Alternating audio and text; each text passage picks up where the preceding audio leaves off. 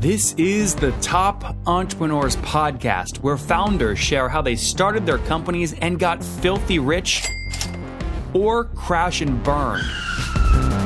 Each episode features revenue numbers, customer counts, and other insider information that creates business news headlines. We went from a couple of hundred thousand dollars to 2.7 million. I had no money when I started the company. It was $160 million, which is the size of many IPOs. We're bootstrapped. We have like uh, 22,000 customers. With over 5 million downloads in a very short amount of time, major outlets like Inc. are calling us the fastest growing business show on iTunes. I'm your host, Nathan Latka, and here's today's episode. Hello, everyone. My guest today is Rick Wilson, and with over 20 years of executive level experience, he has unique vantage point on the businesses and its shift to e-commerce. Asserting that business society is still very early in the transition to e-commerce, with less than 10% of retail and even less of B2B transactions currently conducted in online commerce. His company is called Miva. He's going after this problem. Rick, are you ready to take us to the top? Absolutely. Nice to meet you, Nathan. Nice meeting you too. So tell us what Miva does and talk money to me. What's your business model? How do you make money? Sure. So Miva is an e-commerce platform.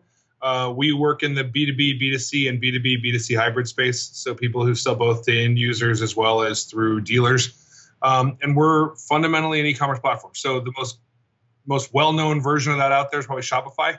Um, I wouldn't call us a direct Shopify competitor most of the time, but our from a 50,000 foot view, the businesses look similar and our business models are similar. Got it. So what what is your model? So so we charge a monthly fee for lo- software licensing and hosting, essentially software as a service, and we charge based on buckets of revenue. So if you're doing 100 grand a year or less in revenue in one of our stores, you pay 79.95 a month. Um, for very micro stores, we even have a lower price tier, but that's not our focal point. Um, if you're, you know, between 100,000 and half million, you're probably paying about 250 bucks 750 from half million to a million and then if you're over a million it's, it's 1500 bucks and up depending on your size. Now make it easy on us just so we can avoid talking about every cohort. What's the average customer paying you per month? Uh, our average customer pays us about $300 per month and our average enterprise customer is paying us around two grand a month. Okay got it. Really really helpful. Um, take us back now and, and help me understand kind of or maybe share a specific customer example of somebody using you Sure. So our, our most famous customer, even though she's not our largest customer, is Taylor Swift. Okay. So um, so Taylor uses us for her merchandising store, and so when she just dr- dropped her new singles, if you want to go buy a Taylor T-shirt to match those singles, or even want to go buy that on CD, you hit store.taylorswift.com. That's a Miva store, uh, and you can go through that. Very cool. So she's basic. She's using you to power these things. Now you made the decision to charge this based on a SaaS model versus a percentage of transaction volume model. Why? Um, you know what I found in the percentage transaction model, why, why uh, method is that people get really hung up on little things. They get hung up on, well, hey, my mom ordered this or my brother ordered this. I don't want to pay for a family referral, or this was a chargeback or this was fraud, and they really start getting hung up on almost basis point levels of nuance. And and that's why we just it, our model is almost the exact same, but we didn't want it to both come off like a tax or require excessive accounting. It's just like, hey, if you're succeeding to this level, here's our price point. And the reason we did it was this. We also have a retail price. You can just come buy a license and put it on your own servers. You can pay 20 grand a year for it. So so we set a price at which if you don't want to be monitored by how much you're paying and you want to handle all your own IT, you can go do that. And and a lot of that was based on what we thought the product, the under, underlying intellectual property is fundamentally worth. And then we tried to bring tiers as opposed to really charging more for success, we thought that the high price point is really what the stuff's worth, and we try to make it more accessible to the lower price points. Yeah, look, I, uh, I mean, look, I've interviewed a lot of marketplace folks. I asked the same question to, and everyone sometimes gives me a different answer. But ultimately, like these big guys, you, are moving the Miva expense on their P and L from a cost of goods sold that scales with revenue to a fixed expense that's predictable based off like a bucket of revenue, and that's a huge mental thing. Yeah, absolutely. Yeah. Okay. Tell us the tell us the backstory. When did you launch the company?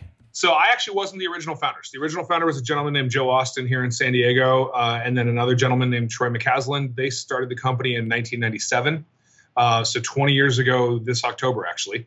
Wow. So it's been a wild ride, and I was I knew them, and I came on board in October, no, September of '99 as the director of North American sales. Back then, software as a service didn't exist, right? So I don't know how old you were back then, but it was a different world. And so I was I was born right around then, Rick. You were born right around then. So as you were born, uh, I was out. Uh, I was only in my early 20s, but I was getting on airplanes and I was flying around to visit web hosting companies. And so today, there's not nearly as many as there used to be. But back then, there was probably 10,000 of them. And um, you know, today you'd think of GoDaddy or a Bluehost or a HostGator, but back then there was they were just everywhere. And um, we would go sell those guys licenses, and then they would turn around and sell our licenses to their customers. And so we were essentially enabling them to do SaaS, although the term wasn't really being used back then. Um, and so that's how the company got started. We became hugely popular during the dot com boom, not very financially successful. In fact, financially, we were very not successful. But we were hugely popular during the dot com boom, had a couple hundred thousand active users of the platform, mostly on the very small SMB. Were you transaction uh, percentage driven at this time or it was SaaS? Neither. We were getting a one time fee of like 40 or 50 bucks. We were getting almost Oh my nothing. gosh. Wow. And it was we were more like Magento community, but we were getting a small spiff, right? So yeah, that's tough. so if you're familiar with Magento community, we had both that that level of sort of awareness and breadth as far as popularity goes, and we were collecting just about as much money as they collect for community, which is almost not. And so, um, so that was how we survived and went through the dot com boom. Um, we got acquired in in 03, the end of 03, by a publicly traded company in the pay per click search engine space called what? Thought one. So, no, find what? Um, and and so find what was number two to Overture back then, and find what was focused on Yahoo. Overture got bought by Yahoo. Everyone thought Yahoo was the future, uh, and everyone ignored this little company we all know called Google. So Google went public in 05 and clobbered both Yahoo and Overture and Find What, um, and so that that led to a change of management on their side. And in 2007, myself and four other people bought the company back from them and rebuilt. And when we rebuilt it, we rebuilt it Well, as hold a- on, Rick. Hold on, hold on, because this is good. This is juicy stuff here. Um, because first off, a lot of people think the only way to like build something meaningful is to start a company. It's actually like probably the stupidest way to do it. It's much easier to like find an asset, figure out how to pull it out, or there's some emotional triggers you can use. So let's get our brain back to 2007.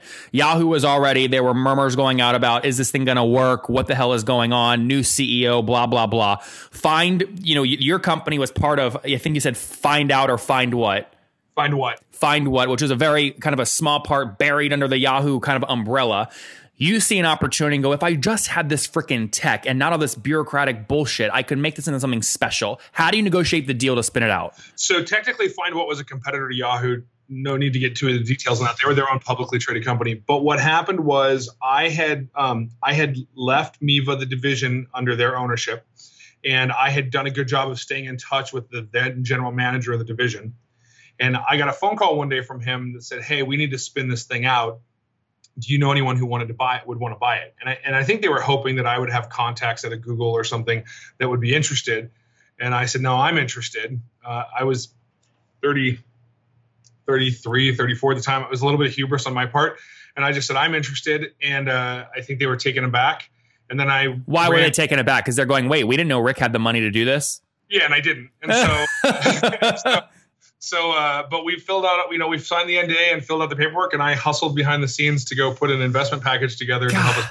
Rick, I, I, I want to hug you right now because this is so, cr- you know, you saying yes when you know damn well you don't have the money, but you know that's going to keep the momentum going. It's going to get you the NDA and it's going to get you all the financial data so you can go put a package together so you can convince investors to come in. Like that's how it starts. Most people will not have the balls to say yes to that because they're going, well, I don't have the money. Absolutely. And you know what? The, what it was one of those instantaneous thoughts, but if I ended up not having the money in the end, it didn't matter. It's like going Exactly. The, like going to the car dealership and you can't you can't buy the new Ferrari. There's no down, there's no downside. Yeah. Okay. So NDA, you get the data. What's the investment package look like, and what? How? Where'd you find investors? so I had worked with a gentleman named Russ Carroll before, helped him do very well. So he really became not. He, he was the only investor. He was essentially an angel investor. Um, him and I worked really well together, and he became my business partner here at Miva for the next ten years. Um, and we looked at it, and what we saw was that we had an asset here that was valuable, but the business model was so broken they weren't going to be able to get a premium for it. And so what was going on was there was really two things going on. The owners at the time had unrealistic expectations because of how well known the company was over what they could get for it. So when they did get audiences with the really big tech companies, they weren't asking for big multiples. They were asking for ridiculous multiples. And so I think they were they were blowing themselves of Like the what's water. ridiculous? 10, 30x, 40x? yeah, like 40x, 40x revenue, right? And so they were asking for crazy numbers just because in the big picture of those companies it wasn't that much money. but people, you know, no one likes to waste money, and so um, and so they went asking for ridiculous multiples from the really big players. I think they handled their negotiations poorly and um, and we had to bank on that because I couldn't compete with those multiples if they could get it right. Yep. If they could talk to Google into giving them thirty million bucks, you weren't going to compete. That, I wasn't going to win. So what'd you raise and what'd you buy it for? So we bought it for uh, all in about a million and a half bucks. Um, that included the turnaround capital and um, and and actually that's what we raised and bought. I mean, so we we paid them less, but that's what it took to do the whole. And thing. what was the re- what was the revenue of the company when you bought it? After cost of goods, it was about half a million bucks a year at the time, even though it had a huge number of customers. And and nothing going to the bottom line after G and A and all that. No, no, nothing. Okay, more. got it. So okay, call it half a million, uh, gro- gro- kind of gross top line, right? And then you bought it for call it two x that. Good deal. You have a lot of customers. Broken business model. Uh, fast forward us to today. Have you bootstrapped since then? We bootstrapped until, until April of this year. So Okay. we bootstrapped from there to the mid-teens in revenue. Um, and what do you mean mid teen? Like like fifteen in AR, million in ARR, something like that? Yeah, exactly. So um, we and we took our first round of professional money in April of this year. We raised eighteen million dollars from a private equity firm. Why do you, why did you decide to do that? So Russ, my business partner, wanted to retire. So a Ah. big, big chunk of that was for to recapitalize him. Oh, it was a secondary offering. They were just buying his equity. Most of it, yeah. And then we also took some growth capital as part of it. So it was, it was a multi-piece deal. So we took some growth capital as part of that. Um, he's not completely cashed out. He's still a he's still an employee on the board. And Did you cash out at all or no? A little bit, not like he did, but, Well, I was but gonna- Yeah, I didn't get much of your backstory before that, but I mean, have you had a huge multi-million dollar financial personal windfall yet? And if not, how were you able to resist taking cash on this latest round of funding? Um, I've been, I, haven't had a huge multi, I haven't had a huge one. Um, I, I've been, I've been successful, and I, I'm certainly happy with with where I sit in the world. Um, you know, I'm, I just turned 45 last weekend. Uh, let's say I took, um, let's say we sold everything, and I took seven million dollars off the table pre-tax, and after taxes, I got four million bucks left. I'm 45. I have to go back to work, right? I'm Yeah. not. I, I, that's a lot of money, and I know people listening to this might be like, "Oh my god, if I had four million dollars, I'd be in, in the Bahamas or you know wherever." Um, the truth is, is I, I would, while my financial security would be set, I would you would still- hate the Bahamas, by the way. Your brain would kill you. yeah, I would still have to work. And so, um, so I looked at it from a perspective of what is my best opportunity? Like, where's my best leverage? Um, what do I like doing? And I love doing what I do here, and I love the staff we have. I love our customers. I love our product. So it was, so really, it was, yeah, okay, I could try to sell the whole thing and cash out, and and then what? And then I'm going to go, you know, You'd try to get a tech company. Yeah. and so so it was kind of an easy decision. I get it. All right. And what are you at today in terms of total customers?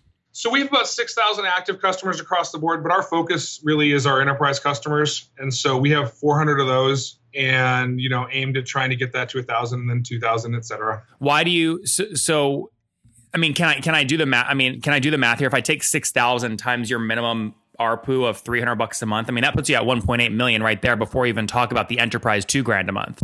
Right. So the reason we care about enterprise is because lower churn, right? Our average enterprise customer lasts more than a decade.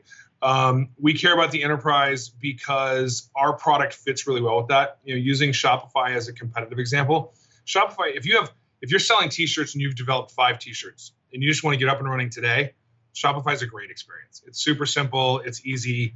There's nothing complex. You don't need to be a web developer. If you're selling auto parts, and when you're all said and done with child SKUs, you have 750,000 child SKUs, and you need to connect it to an ERP system, and you need it to ship to your multiple warehouses. You're not getting there with Shopify, um, and and so that's where we shine. Those are our specialty plays and all that kind of stuff. And historically, your options are an open source platform that you have to customize so much. You now have your own software platform on your hands, or you can go very high end like a Hybris or an IBM, and they're just very expensive. And so we offer we offer, even though our price points are much higher than Shopify's for the most part, we offer a value play compared to essentially building your own e-com platform or using IBM or Hybris. Guys, big news. Last month was a huge month for the company I recently acquired, which was www.thetopinbox.com. I liked the company so much when I met the person who created it. It lets you send emails later on Gmail, set up reminders like snooze almost to keep your inbox clean, do things like send auto follow ups, and do open tracking so you know when your emails get opened. It's great if you're in sales or CEO or trying to be more productive. So, listen, I bought the whole company on the spot and I want to tell you how I did it. I've showed the deal, by the way, to big, smart people, private equity firms, VCs, and they're dumbfounded. They go, Nathan, how did you do this? We've never seen a deal like this. How did you do this? So I did an unbelievable deal and I want to show you the income report. So for me to send you the income report, go to www.thetopinbox.com click the red button that says install this on Gmail. And when you do that, my email will appear. It'll appear in a little uh, Gmail pop up window. Send me an email and I'll reply immediately with the income report. And you can see how I'm buying and growing small B2B SaaS companies. That's www.thetopinbox.com. Totally free to try and use. www.thetopinbox.com. So when you add these two kind of cohorts together, small uh, kind of startup, small business plus your enterprise, I mean, are, what are you guys between like 1.5 and 2 million in MRR right now, somewhere in that range? In monthly? Monthly. Uh, yeah, in that ballpark. Right in that ballpark. Okay, good. Because you said that last round of funding when you were in the mid-teens and an ARR of 18 million, you said that was in April last year. Yep. Or this year. No, this year. April. Okay, April this year. Got it. Okay, so so you haven't passed 20 million in ARR yet. Maybe by the end of this year. Uh, maybe by the end of this year, but probably not this year. All right. You have a, are now are you you probably I mean, do you see a lot of seasonal stuff like during Black Friday, that kind of stuff or no? So we see it in our customers, but it doesn't impact our business seasonally. So so our revenue won't radically change for Black Friday. Uh, we'll be all hands on deck for our customer base, and we'll see a huge. We see a normal. We normally see Cyber Monday as three times more sales than any day of the rest of the year. Um, so, so we see a huge sp- spike for our customers, but it doesn't impact our, our business model. Okay, yeah, because you're not really charging based off the that that model. Yeah. Okay. What's uh, what's gross churn? Uh, our that switches into two cohorts. Our uh, our annual churn for our enterprise customers is sub two percent, and our and our SMB churn is in the eighteen percent a year range. So yeah, also great, you know, compared to the rest of the industry, fantastic. But they're just different customer bases. It is. So what do you assume that small? You said it was ten plus years for your enterprise, but those small business folks, what do you assume lifetime value is? I normally should have this off the off the cuff, but uh, you've got uh, it's about six thousand dollars. Six and and walk talk talk out loud for a second. How do you get to that? So you got about a thousand dollars a year in total income on those guys, and then they last about six years. Yep. So, okay that yeah. works. That, that makes sense. Math. Yeah. Yep. All right. And uh, what are you doing to acquire these customers? Like, what, what are you spending? Uh, what's your CAC? So, um, so that's actually relatively new for us. So we've been around for so long that almost all of our business for most of the last decade, when we were bootstrapping, came from referral. So our, oh, wow. client, our client acquisition costs are a little screwy. So I don't have great numbers for. Okay, well let's let's do it in aggregate. So like last month, what'd you spend just on paid paid advertising? Less than what? Oh, less than twenty grand. Oh wow. Okay, so really small. Really small, yeah. And and on the SMB side, we spend essentially zero. So so we so SMB is a referral based business for us. People know us. People web developers use us. They come in. Uh, we spent all of that spend is directly aimed at enterprise customers, and you know we expect that to come in in the five to ten grand a pop range when it's all said and done. But that's been a new initiative with this raise. So my data will be better in a year. Yep. Now, what's your team size currently? 123 employees as of August 31st. Uh, so, and mostly here in San Diego. We also have an office in Tampa. And what's the breakdown? How many of those are sales? Our sales team is small, relatively speaking. We have eight people total in sales. That includes for retention. So it's not a big group. And I think we have seven in marketing. Okay. So, I mean, you don't have, I was going to say, what's your fully weighted CAC, even on the enterprise guys? With only eight sales reps, I mean, it's still probably in the 10, maybe maximum 15 grand when all said and done CAC. Correct. Yeah. So you're you're optimizing their payback period at two grand a month. I mean, you're going to get paid back in less than a year on these guys. Yeah. Yeah. Are you pulling Are you pulling the money forward? Any any annual upfront payments, or no? It's mostly monthly. No, it's all monthly. The only thing that they pay upfront uh, front's not the right. Customers aren't required to use this for professional services, but we have a professional services team. So obviously those don't get rolled into the monthly. Yep. Anything affecting your margins, or are you right in that 85, 87% SaaS range? Yeah, we're right there. Got it. So you don't you nothing affects you like processing fees or things like that since you're so much transaction volume going through you? No, no, we're okay. I mean, look, it's funny because when when when you're trying to get from 87% to 90% margins, you suddenly start staring at those interchange fees saying, what can I do about that? They do matter. they do matter. But um, but no, we're right in those high gross margins that SaaS companies love. Yeah, that's great. I love it. Last question here before we wrap up with the famous five. Um, we know kind of MRR what you're trying to grow to this year. Give us some history though. 2016 December last year, what were you at? Uh, I actually don't have that offhand, but we did uh, 12 million total in 2016. Okay, that's helpful. And what about 2015? Uh, we were right around 10. Okay, good. So I mean, healthy growth rates.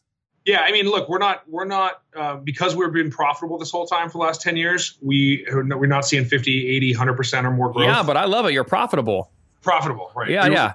We wrote our own destiny. That's good. And and what do you think you'll break this year? 15, 16?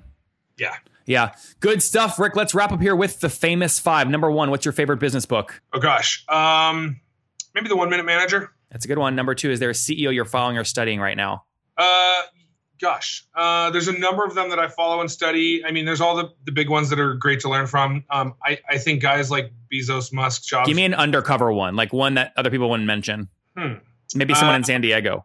There are no CEOs in San Diego that I'm necessarily following. There's a guy you wouldn't know who's been a mentor to us, who was the original um, COO of IBM Services Division, and he started as a low-line employee at IBM, and he he literally started as a frontline IBM guy in the 50s, and he became CO, COO of a six billion dollar division before he retired. What's his name?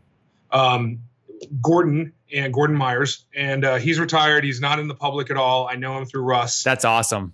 and Gordon, um, Gordon has been a he's the kind of mentor that we're looking for because his path is more similar to our path, right? I'm not going to invent an electric car; it's not on my path. Yeah. All right. La- uh, number three here. What's your favorite online tool, like Acuity scheduling? Oh gosh, um, my favorite online tool is probably Workflowy. Works. no one uses but me. It's like a little type pad thing that syncs amongst all my devices, and I can create lists. And I get it. Number four. How many hours of sleep do you get every night? I try to get seven. Sometimes I sometimes I beat it. Sometimes I don't. Last night I was okay. And what's your situation? Married, single? Do you have kids? Uh, single. Um, I have dogs. I ha- I was engaged in the past, but but I'm single right now. All right. Single, no kiddos. And how old are you, Rick? I just turned 45. All right. Last question. Take us back 50, uh, 25 years. What do you wish your 20 year old self knew? Uh, time doesn't stop for anyone. Go faster. I love that, guys. Time does not stop for anyone. He joined me. This is a, this is a fascinating story. Story joined Miva back in uh, 1997. Way back then, that's when around when it was created. It went through, you know, exiting to a publicly traded company. He then raised some money, took it private, had a great deal. It was doing 500 grand, uh, kind of top line after cost of goods sold at that point. He took it private for about 2x that number, so be about a million bucks there. He since grown it. Uh, it did, you know, it's past 10 million bucks in revenue. Uh, did about 12 million in 2016. Uh, in 2017, hopefully passing 16 million again, helping over 6,000 larger enterprise brands. That's where they're moving. Do e-commerce online. Think of them like an enterprise, more sophisticated version of Shopify. Rick, thank you for taking us to the top. Thanks so much, Nathan. I appreciate it.